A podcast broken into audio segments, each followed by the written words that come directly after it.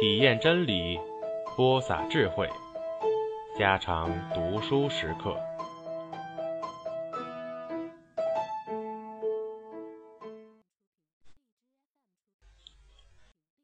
十一，有人带了礼物到碧溪咀，长水码头的顺顺当真请了媒人为儿子向渡船的攀亲戚来了。老船夫慌慌张张把这个人渡过溪口，一同到家里去。翠翠正在屋门前剥豌豆，来了客，并不如何注意。但一听到客人们进门说“贺喜贺喜”，心中有事，不敢再待在屋门前，就装作追赶菜地里的鸡，拿了竹响蒿，刷刷的摇着，一面口中轻轻喝着，向屋后白塔跑去了。来人说了些闲话。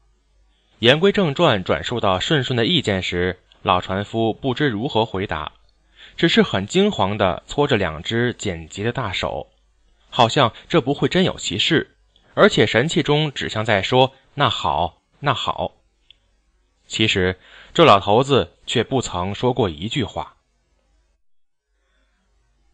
马兵把话说完后，就问做祖父的意见怎么样。老船夫笑着把头点着说。大佬想走车路，这个很好。可是我得问问翠翠，看她自己主意怎么样。来人走后，祖父在船头叫翠翠下河边来说话。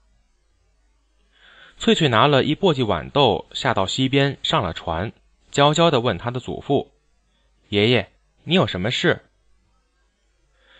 祖父笑着不说什么，只偏着个白发银颠的头看着翠翠。看了许久，翠翠坐到船头，低下头去剥豌豆，耳中听着远处竹幌里的黄鸟叫。翠翠想，日子长嘞，爷爷话也长了。翠翠心轻轻的跳着。过了一会儿，祖父说：“翠翠，翠翠，先前来的那个伯伯来做什么？你知道不知道？”翠翠说：“我不知道。”说后脸同脖颈全红了。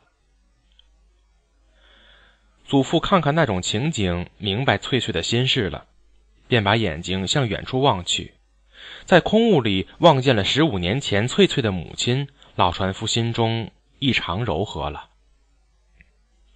轻轻的自言自语说：“每一只船总要有个码头。”每一只雀儿得有个巢。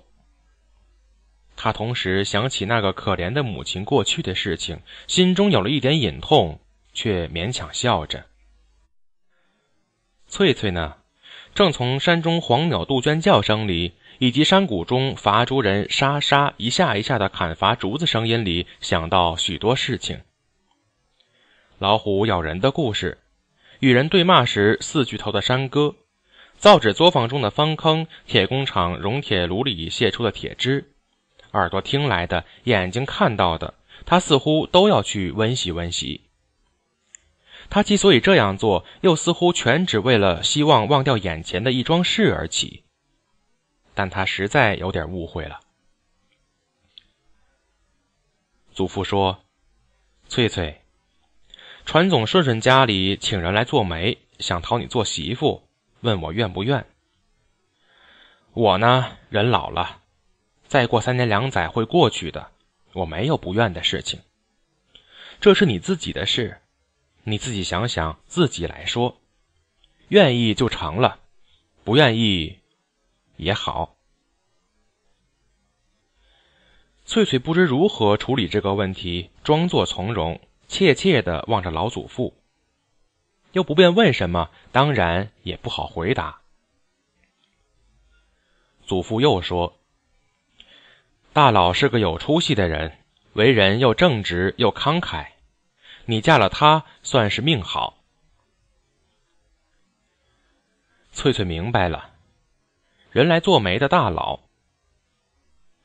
不曾把头抬起，心冲冲的跳着，脸烧得厉害，仍然剥他的豌豆。且随手把空豆荚抛到水中去，望着它们在流水中从从容容的流去，自己也俨然从容了许多。见翠翠总不作声，祖父于是笑了，且说：“翠翠，想几天不碍事。洛阳桥并不是一个晚上造的好的，要日子嘞。前次那人来的，就向我说到这件事，我已经就告过他，车是车路，马是马路，各有规矩。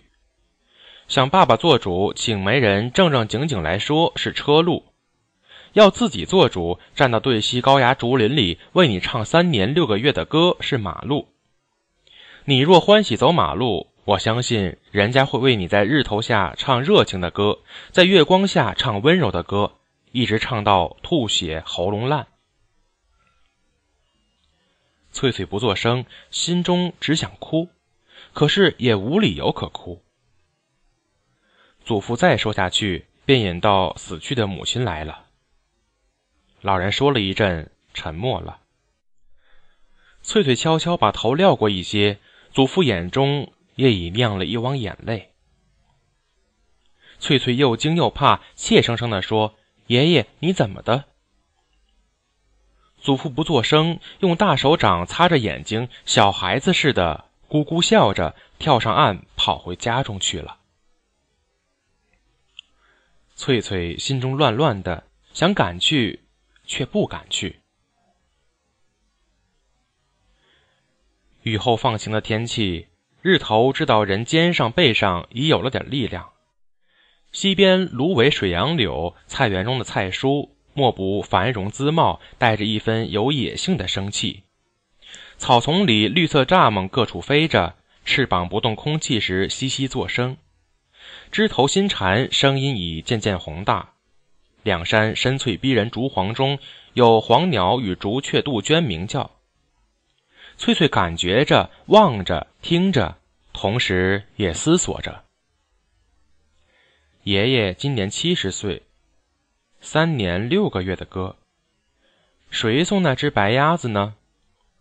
得碾子的好运气，碾子得谁更是好运气。吃着。忽地站起，半簸箕豌豆便倾倒到水中去了。伸手把那簸箕从水中捞起时，隔西有人喊过渡。